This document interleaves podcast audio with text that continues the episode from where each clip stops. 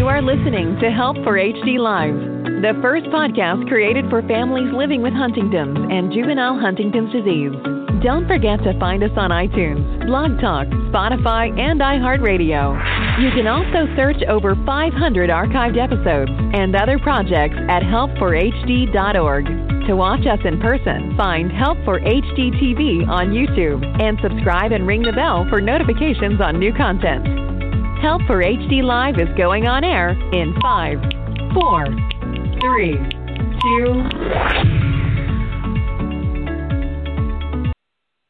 Hello, everyone, and thanks so much for tuning in to Help for HD Live. This podcast is made possible because of a grant from Teva Pharmaceuticals and the Griffin Foundation. I'm your host, Lauren Holder, and today our guest is Dr. Thomas Bird, who has been with us before. Um, if you didn't get to listen to the show about his book, make sure to go back and listen on the Blog Talk Radio um, webpage, or you can actually find it on um, iTunes, Spotify, um, and iHeart. Um, Dr. Bird is a clinical neurogeneticist with interest in a wide range of hereditary disorders of the nervous system. In 1974, Dr. Bird founded the first clinic for adults with neurogenetic diseases in the United States. For more than 40 years, he directed this clinic at the University of Washington, where he saw thousands of patients and conduct, conducted pioneering research on conditions such as cerebellar ataxia, movement disorders, hereditary neuropathy, muscular dystrophies, and familial dementias. Over his career, he has been honored with numerous national awards and lauded for his discoveries about the genetics of hereditary neurological disorders, including Alzheimer's and Huntington's diseases. Although retired from clinical practice, Dr. Bird still actively researches genetic diseases of the brain and neuromuscular system, collaborates with molecular biologists and others on genetic projects, and mentors physicians in training and research fellows. He earned his MD from Cornell Medical College and is board certified by the American Board of Psychiatry and Neurology. He lives in Lake Forest Park, Washington, just outside Seattle, with his wife, Roz. Dr. Bird, thank you so much for coming on the show again with me. I'm delighted to be with you again. And um, so this month, we are actually doing um, a series called HD Mythbusters. Um, we have had a lot of information in Facebook groups that would come up where people weren't quite sure about the um, basically the basics of HD and the and the genetics and what CAG um, is, and um, there's a lot of misinformation going around. So I really wanted to do an HD MythBusters series to kind of um, address those issues and clarify, um, you know, some of the information. So this is our first show in the series, and so today we're going to be discussing CAG in HD. So, Dr. Bird, could you tell us what CAG stands for and how does the CAG play a role in HD? Uh, right. Well, it, uh, if we back up a little bit, that will help explain where this uh, whole CG, CAG name and mechanism comes from. Uh, as everyone knows, we inherit our genetic information from our parents and that genetic information is contained on the chromosomes that we inherit from our parents. And those chromosomes are present in every cell in our body, including the brain. And those chromosomes contain long strings of DNA. Uh, and DNA, as everyone knows, represents the genetic code. So the DNA uh, on the chromosomes is the actual code for genetics that we inherit from our parents.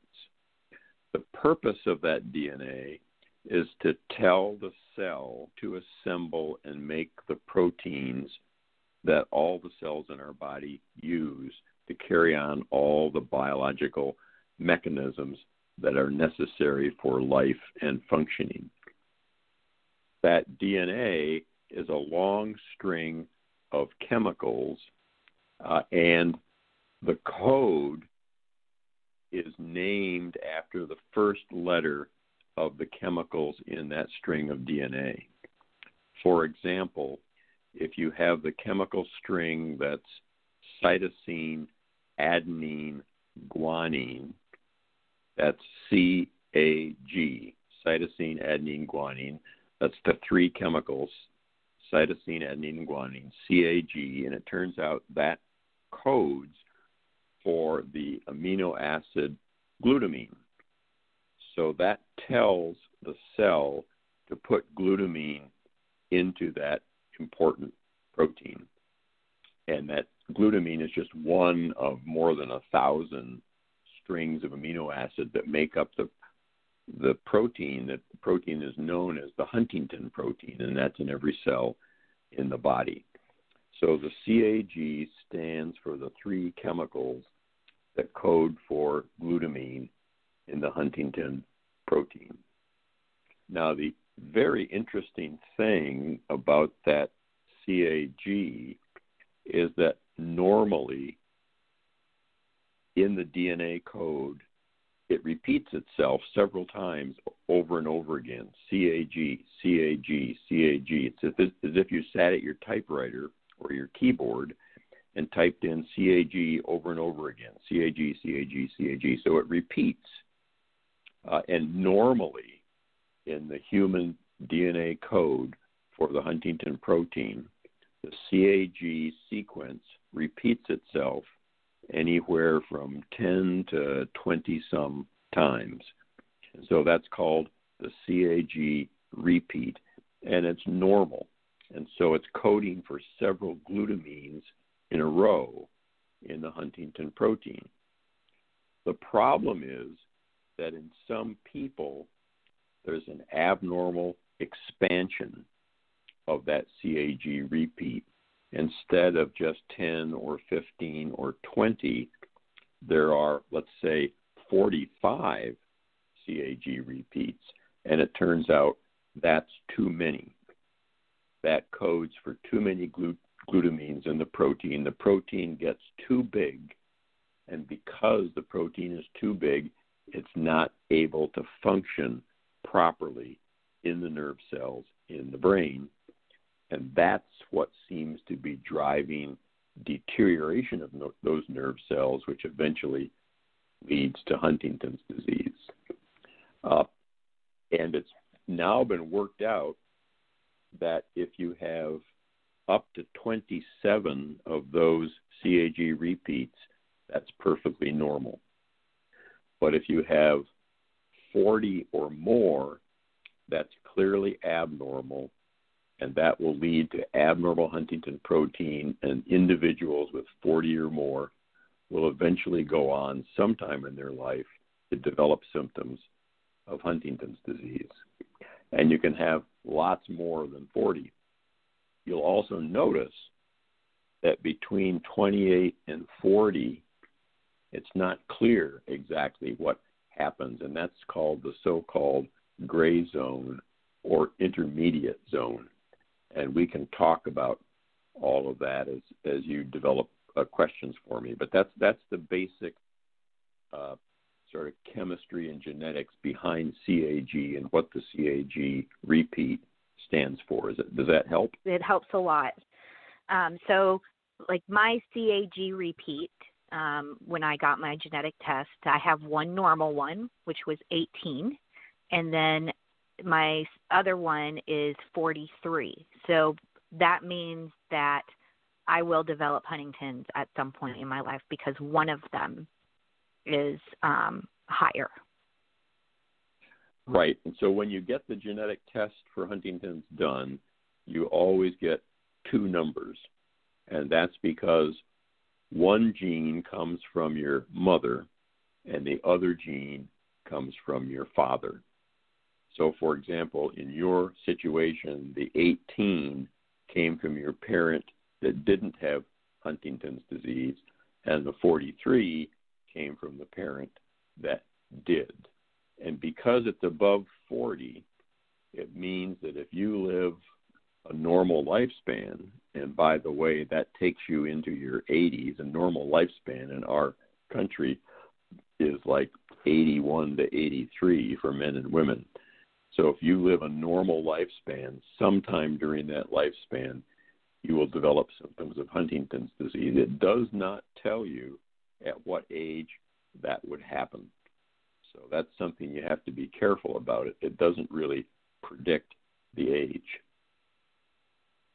Okay, so that was one of my questions. Um, so the CAG repeat is not the only thing that matters when it comes to HD onset. Is that right? That's correct. It, it, so it correlates with onset. If you take thousands of people who have the CAG repeat in the Huntington range, if you take thousands of people and look at their the size of that repeat expansion versus their age of onset, there's clearly a statistical correlation. So if you have 50 repeats, you're likely to develop it earlier than somebody who has 40 repeats. But for each one of those repeats, 42, 43, 44, there's a very big range. Uh, and the range is so big that for any individual number, you can't uh, predict. Uh, somebody with 43 repeats, they could develop symptoms when they're in their 30s, or they could develop symptoms when in their 60s. So it, doesn't predict, but but in large numbers of people, there very clearly is a correlation. The bigger the repeat in the population, the earlier the average age of onset. Okay. And that's and you know then we're going into juvenile Huntington's when we get to a, a high enough repeat. Um, can you see? Let me ask you this before we go to that. Can you see juvenile Huntington's in the lower range of repeat, in like the 40s to 45? So that's a very good question. And what everyone agrees on uh, is that uh, juvenile onset is largely driven by very large repeats. And what's meant by very large repeats is 60 or greater. So, in uh, people who have 60 or more, it's very likely that they will have juvenile onset. And the higher it is beyond that, it's often the earlier the onset. Can you get juvenile onset with a lower number? It's a very good question. And uh, the answer is yes, you can. It's not clear how low that number, the two issues. It's not clear how low the number can go and still be juvenile onset.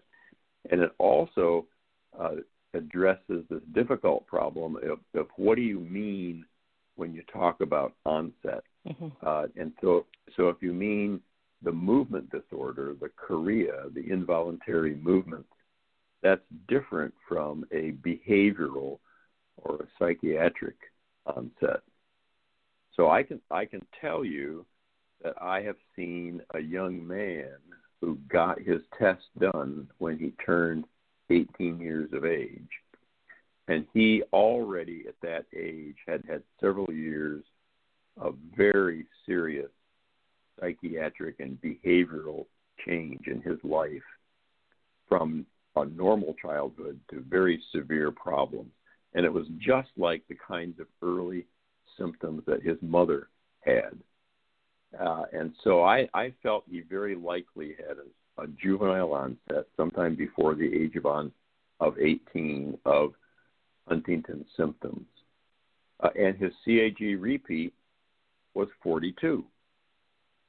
Uh, and that doesn't that doesn't fit with what you read about in the literature, and so you have to sit back and say, is that are those two things really correlated? Is he an example of a very early onset disease in someone with a fairly small repeat? Or is it just a coincidence? Does he have some other behavioral or psychiatric problem that's not related to Huntington? So I don't know the answer to that. But there have been people with juvenile onset with CAGs in the 50s. So it, it can go below 60, but that's but all of those are exceptions. They're unusual. The other the other side of the coin is when you get extremely high CAG repeats of 80, 90, 100. Those individuals may have onset before the age of 10. The largest repeat I have ever seen was in a little boy who had a number, his repeat number was somewhere between 140 and 160. That's the largest I've oh. ever seen. And his onset was when he was probably about uh, two or two and a half years old. So you can get very big numbers and very early onset. How are you able to tell onset that early? Like, what what indicators would there be um, for that early? So that, that's a very good question, and you really are dependent on the knowledge that one of his parents had the disease and had passed on uh, that uh, large expansion to the child. So his father, we knew his father had Huntington's disease. We saw him in our clinic. He had Huntington's disease, and he had 52 repeats. So he had a quite large repeat. So when we found his son had 140, and his son was having trouble walking, was having trouble learning and language, and soon thereafter developed seizures. Uh, mm.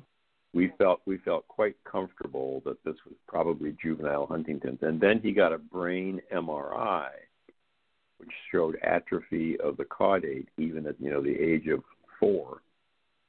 So that all fit together, and we felt quite certain that we were dealing with very early juvenile Huntington's. But it would have been more difficult to put that together if we hadn't known his father was affected and his father had a fairly large repeat. Right.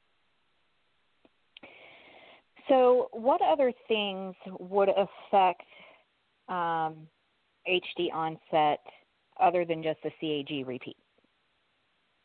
Right. So that's another great question, and Huntington's researchers all over the world are dealing with that and trying to sort that out because it's obviously important. Somebody can have onset when they're five, and someone else may have not have onset until they're 80.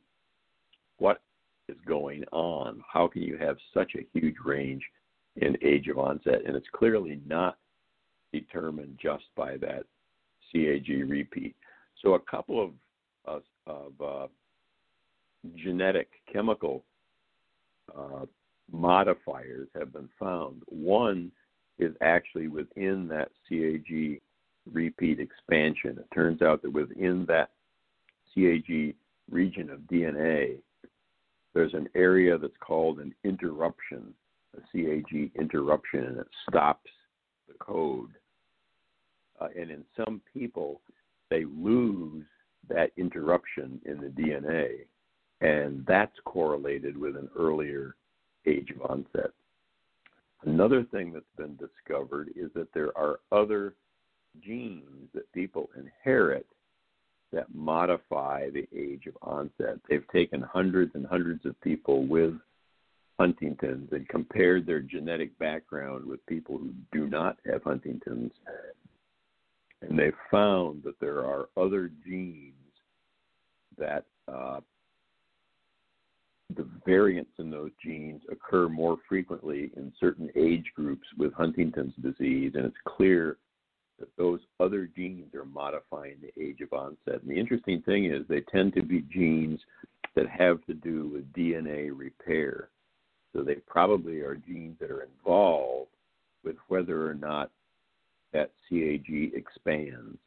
And so that makes sense that that would modify the age of onset there probably are other things, uh, and they may not all be genetic. Uh, people talk about, for example, alcoholism or drug addiction.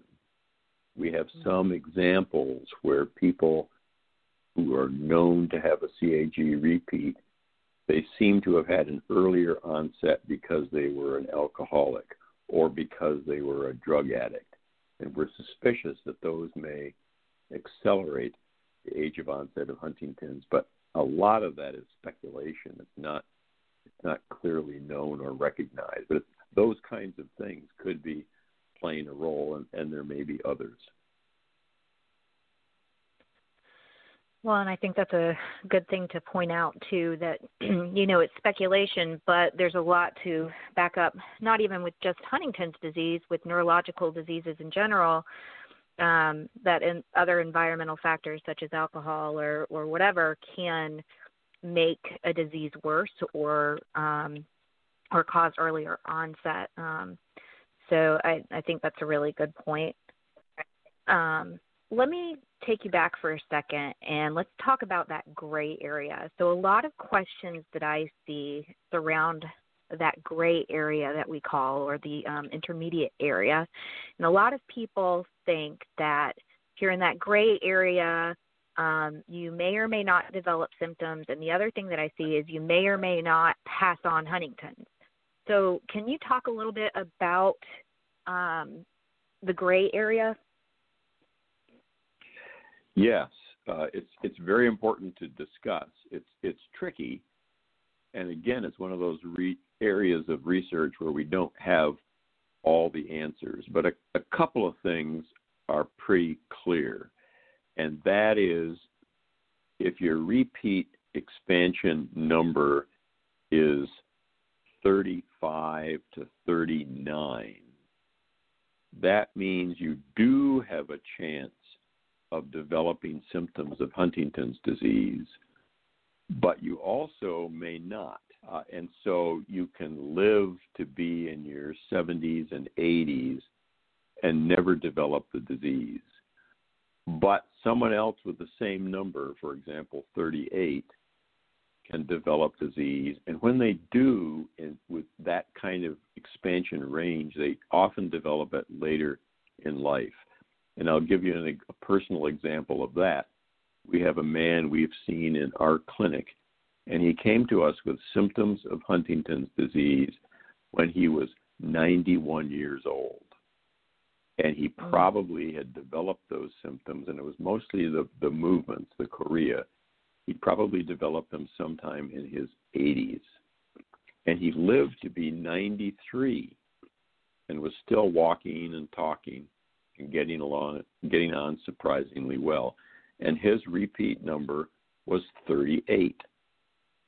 So that's a perfect example of uh, a, a number in that gray zone that allowed him to live into his 80s before he developed symptoms, but he did eventually develop symptoms. So that that's the kind of thing that happened. And if he had died, say at age 75 with a heart attack or cancer, you never would have known that he had the gene for Huntington's disease. So mm-hmm. that area, sort of 35 to 39, is called the, the range of decreased penetrance. Penetrance means when you have the abnormal gene, it penetrates to symptoms. And so if it's if your number is 40 or above, it said there's full penetrance if you live a normal lifespan.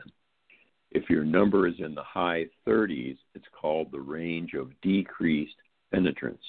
You may or may not develop symptoms if you live a full lifespan. And then as you've alluded to, it even gets more complicated than that because what about with a number between 28 and 35? What about that number? Uh, and what's clear there is if you have a number in that range, almost never leads to symptoms. If you have a if you have like a 29 or a 30 or a 31, if you develop symptoms of Huntington's, you would be reported in the research literature because that's so unusual. So it's really unusual. But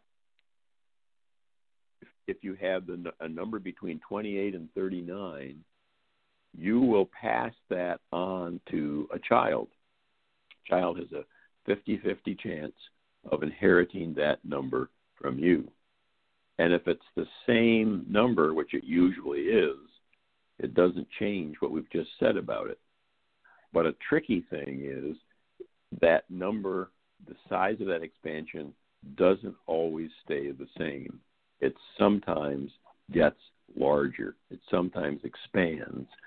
So that means that if you have 36 repeats, and it's very unlikely that you will develop Huntington's, when you pass it on to a child, band up to 40.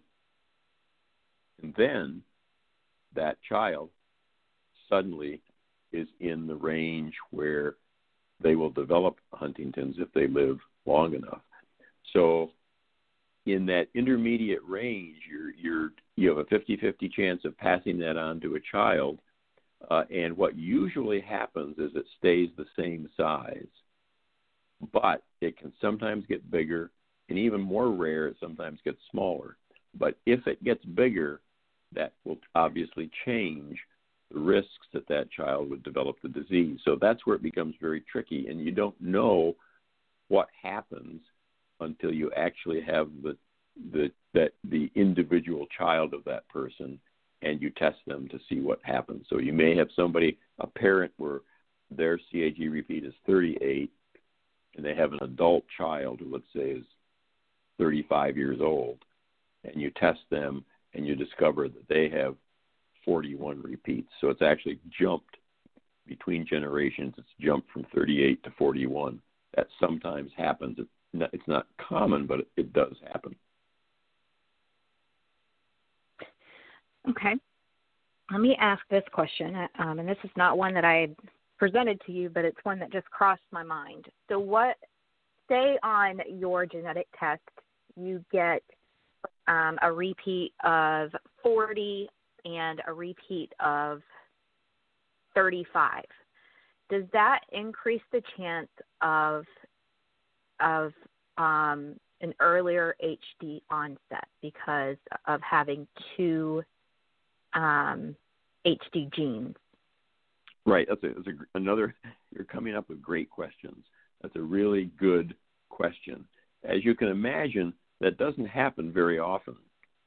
So right. there are not a there are not a lot of examples of that, but there are examples. It has happened, and the, the, the, cases have been accumulated, uh, and it does not seem to affect age at onset. Uh, so you would not you would expect the person to have the age of onset that goes along with that for, with the 40 number with the largest expansion. But it does mean that that individual's child will develop will inherit one or the other. So the child of that person will get either the 35 or the 40. So the child ah. suddenly has so the child suddenly has a 100% risk of having one or the other. And so that that's where very, it becomes very, very good to know. becomes very tricky and very important. You got to pay attention to that. But in the individual who has the two, it doesn't change their their Huntington's very much. And and it's it's no there are people who have been reported who have two full Huntington expansions. You know, they they have a 45 and a 42. So that has happened, uh, and and fortunately, they do not have particularly severe Huntington's disease. That's kind of surprising, uh, but they don't. Mm-hmm. Yeah, very interesting. Um, you know, to know that because I, you know, I've seen it come across, but um, I've never had somebody completely answer it in that way to make it make sense. So that's really good to know. Yeah. Um, let me. Is there anything specific that you would want the Huntington's community to know about CAG that, like, you've seen um, a lot of misconceptions on or misinformation on? Uh, yes, and I think I think the biggest one is getting hung up on the idea that the, the, the repeat number that you get in your test tells you when you will develop the disease. People get very hung up on that, uh, and they they see they see I've got 42 repeats, and the person sitting next to me in the Huntington's uh, convention tells me they have 43 repeats doesn't that mean the person sitting next to me will have earlier age of onset than I do? And, and that's just not the case. There's too there's too wide a, uh, a variability with any given number. So people should be very careful not to get hung up on the number in terms of what it means in terms of age of onset. It's, it simply doesn't tell you that. Um, another tricky thing, and I think this, you've discussed this probably before on your show, and that is, uh, you know, when do you test children? a lot of concern mm-hmm. about that. So if, if you know a parent has the Huntington gene, uh, it's not unusual for parents to say, "Well, I, I you know, I we've got two kids, and one's 10 years old and one's six years old, and we want them tested right now. We want to find out if they have they inherited this or not." Uh, and the general consensus is that that's not a good idea if they're perfectly normal kids, uh, because you're you're uh, you're taking away their opportunity to make that decision when they're adults. And you may also be labeling them with a stigma if the result comes back positive that you don't want them to have. But it's a common question of parents who want to get the test done as soon as possible for their for their children. And an- another and I'm issue. So glad you yeah, brought that one up. Go ahead. yeah. Another issue is people who come and they say, uh, "I'm I'm 65 years old, and one of my parents had Huntington's disease, but I've read that you never develop it after the age of 60, so I'm off the hook, right? I don't know I don't need to be tested."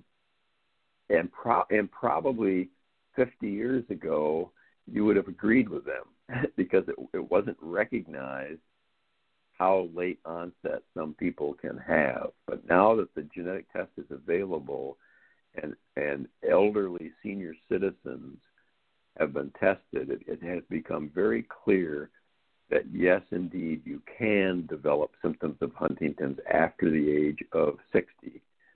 Uh, and so, if you want to know whether you're going to pass this on to your children or not, or to your grandchildren, uh, you have you have to be tested to know whether you've inherited it or not. Even if you're 70, there's still a small chance that you may have inherited it and not yet be having symptoms.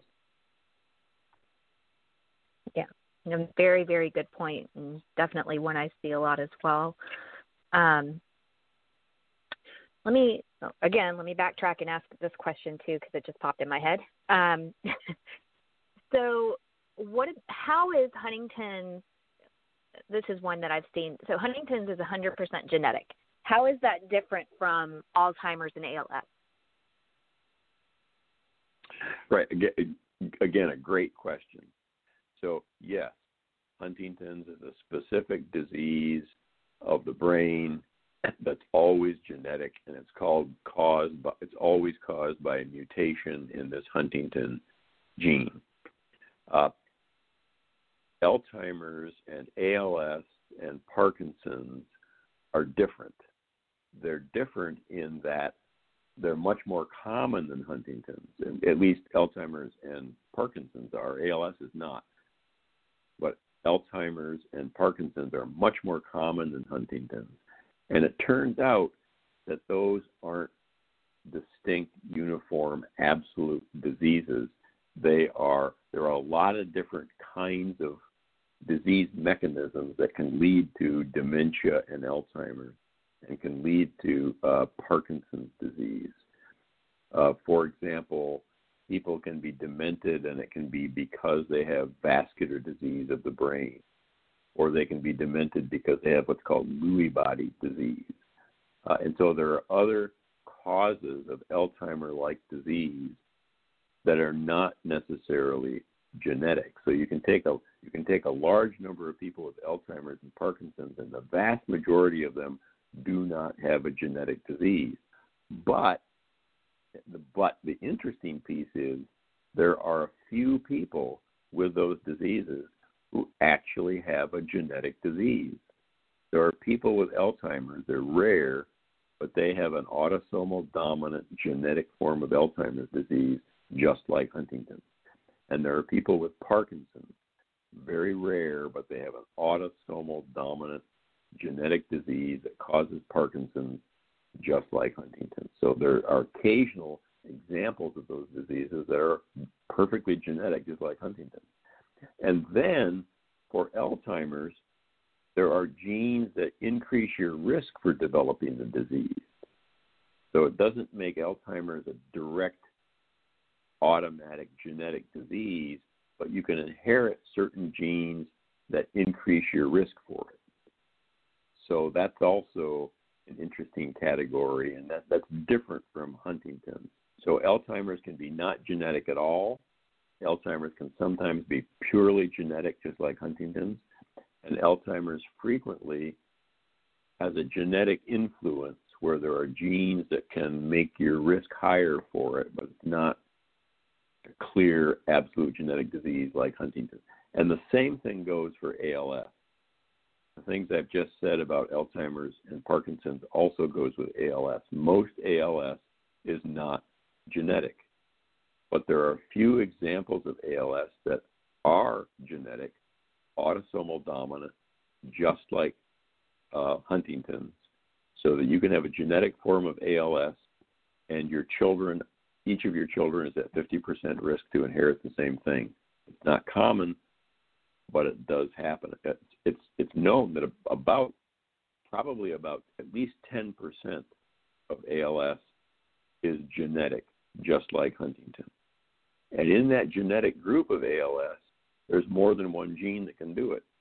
There are a whole bunch of genes individually that can cause genetic forms of ALS. So it's quite complicated. So when you hear people say, I thought ALS was not genetic, but I know a family that has a lot of cases of it, that's because ALS can be different from one family to another. And that, that's different from Huntington's. Huntington's is always genetic.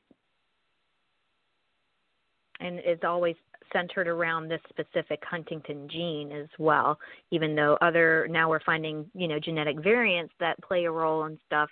Ultimately, you have to have this repeat on this specific gene. Right, that's right. And the, and the genes that I talked about earlier that modify it, they do modify the age of onset, but they don't cause the disease. It's always the a mutation in the Huntington gene that causes the disease. Dr. Bird, I really appreciate you sharing all this information and um, kind of clearing up some big uh, misconceptions and misinformation for us. Um, thank you so much again for coming on the show today. Yeah, it's tricky business, isn't it? It's not. It's it's a little bit complicated. It's fascinating, uh, but it's tricky, and it's important for people to. That's that's why we we urge people who are in families with Huntington's to get genetic counseling because all these questions come up, uh, and uh, most general physicians don't know all those answers. That Huntington's isn't common enough for a general physician to know the answer to all those genetic questions, and that's why genetic counseling and genetic counselors are really helpful and really important in uh, dealing with Huntington's families. Absolutely, um, and, and, that's such a good point. In that, um, you know, especially especially if you're in a Huntington's family, you already know and you have questions about it. There's information on the internet, yes, and we have these these podcasts and we have um, YouTube channels and things that will explain.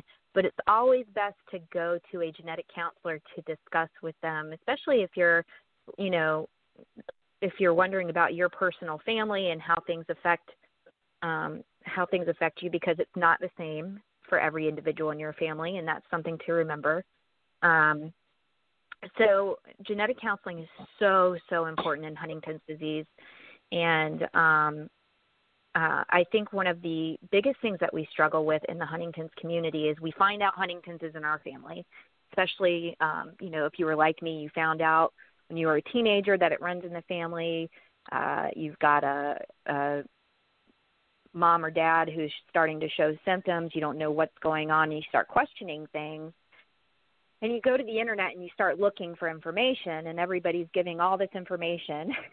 so, what do you know is, you know, true, what's not? And that's where genetic counseling can really play a huge role in um, getting that information straight towards where you need to ask those questions rather than getting just bombarded with a ton of information and not know what's true and, and what isn't. Right, and another piece of that that's that's well worth our mentioning is that it really help it helps people decide whether or not to get genetic testing. That's that shouldn't be an easy question to answer. Some people who are in Huntington's families, their attitude is, "Boy, I'm going to get tested just as fast as I can," and other people say, "I will never get tested. There's no reason to ever do it." But in fact, you need to sit down with somebody who's knowledgeable about all the things we've just been talking about, talk it over, and think about the the the benefits to getting tested and the risks to getting tested. And there's a lot to discuss. There's psychological, there's social, there's insurance, there's employment. All of those things need to be thought about uh, and discussed before people jump into testing. And the the best individuals that can help with that decision uh, are genetic counselors. Exactly, and that's one of the reasons that um, those of us in the Huntington's community really recommend, you know, genetic counseling if you're considering genetic testing. I know there it's a, another subject that we've we're going to be talking about this month um, about genetic testing and and misconceptions. Um, and the genetic testing process and how um, you know there needs to be more consistency with um, genetic counseling instead of somebody just saying, "Hey, I want to get the test," and they call up their primary care physician or a neurologist and and get the results over the phone. Um, you know, that's a really tough way to deal with this disease and to deal with results. And um, a genetic counselor can really, really help with making that decision. And just because you go for genetic counseling doesn't mean you have to do the genetic test, but at least you're making an informed decision uh, when the information is presented to you. So, very, very good point. Yeah, exactly. And if you don't mind, I can put in a plug for my book because a lot of this is discussed in my book, the name of which is Can You Help Me? And uh, the the CAG repeats and the genetic testing and the risks and benefits. A lot of that is discussed in my book with a lot of examples of uh, positive and negative kinds of results. And so, uh, if people are interested in delving into it further, uh, that's one thing they can do is take a look at that in my book. Absolutely. And where can they get your book? So uh, the easiest thing is to is to purchase it over the internet. Uh, it, it's available from Amazon. It's available from Barnes and Noble, uh, and it, it can it comes in uh, Kindle as well as hard copy, and and any bookstore in your town, if they don't happen to stock it, which they probably don't, uh, can order it. So it's it's pretty easy to get. Yeah, I got my copy off of Amazon and put it. It's on my Kindle, and it's awesome. So very easy to get to. Um, well, Dr. Bird, thank you again for joining me. Um, this I'm really excited about this series, and we're going to be delving in next week to the um, clarifying basically the quote unquote stages of Huntington's, um, and just kind of really looking into that side of of the disease as well. So I hope that everybody will tune in next week and um, have, I hope everybody has a great week. Thank you again, Dr. Bird. Yeah, it was great to kick off the new year with this session. Thanks a lot. Have a great day. Bye bye.